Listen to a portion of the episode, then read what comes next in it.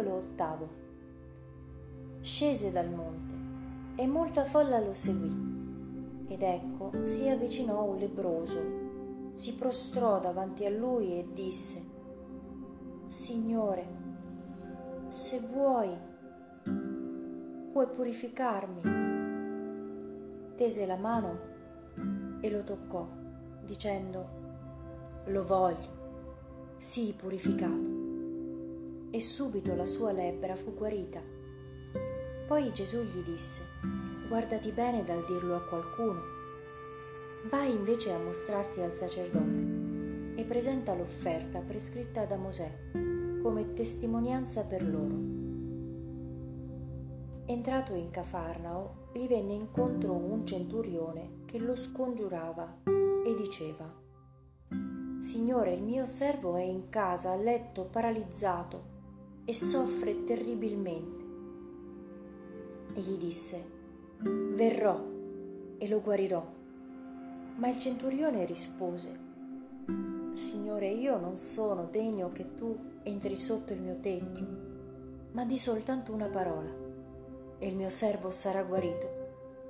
Pur essendo anch'io un subalterno, ho dei soldati sotto di me, e dico a uno va, ed egli va, e a un altro vieni ed egli viene e al mio servo fa questo ed egli lo fa.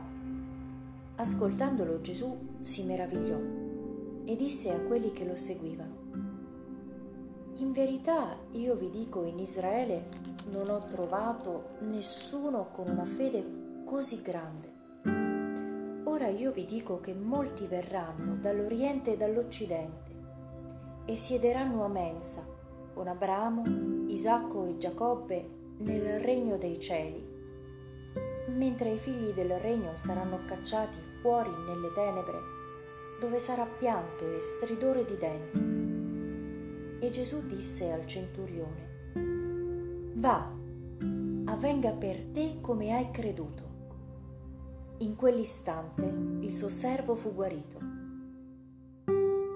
Entrato nella casa di Pietro, Gesù vide la suocera di lui che era a letto con la febbre. Le toccò la mano e la febbre la lasciò.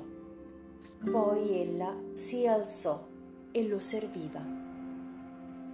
Venuta la sera, gli portarono molti indemoniati ed egli scacciò gli spiriti con la parola e guarì tutti i malati perché si compisse ciò che era stato detto per mezzo del profeta Isaia. Egli ha preso le nostre infermità e si è caricato delle malattie.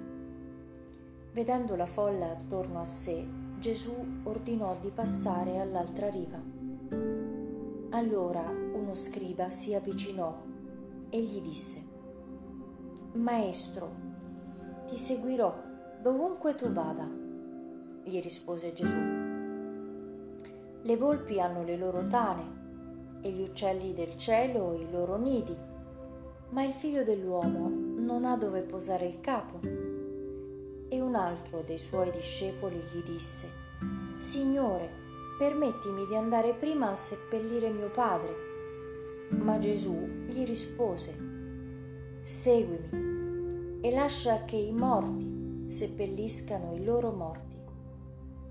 Salito sulla barca, i suoi discepoli lo seguirono ed ecco avvenne nel mare un grande sconvolgimento, tanto che la barca era coperta dalle onde.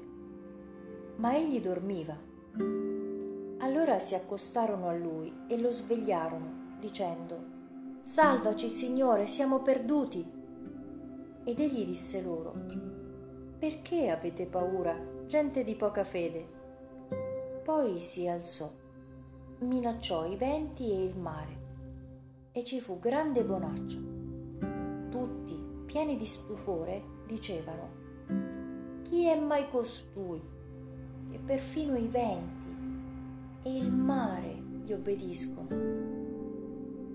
Giunto all'altra riva, nel paese dei Gadareni, due indemoniati uscendo dai sepolcri gli andarono incontro.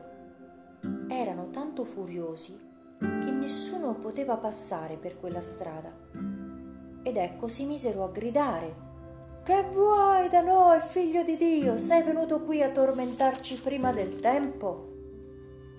A qualche distanza da loro c'era una numerosa mandria di porci al pascolo e i demoni lo scongiuravano dicendo Se ci scacci mandaci nella mandria dei porci. Egli disse loro Andate. Ed essi uscirono ed entrarono nei porci.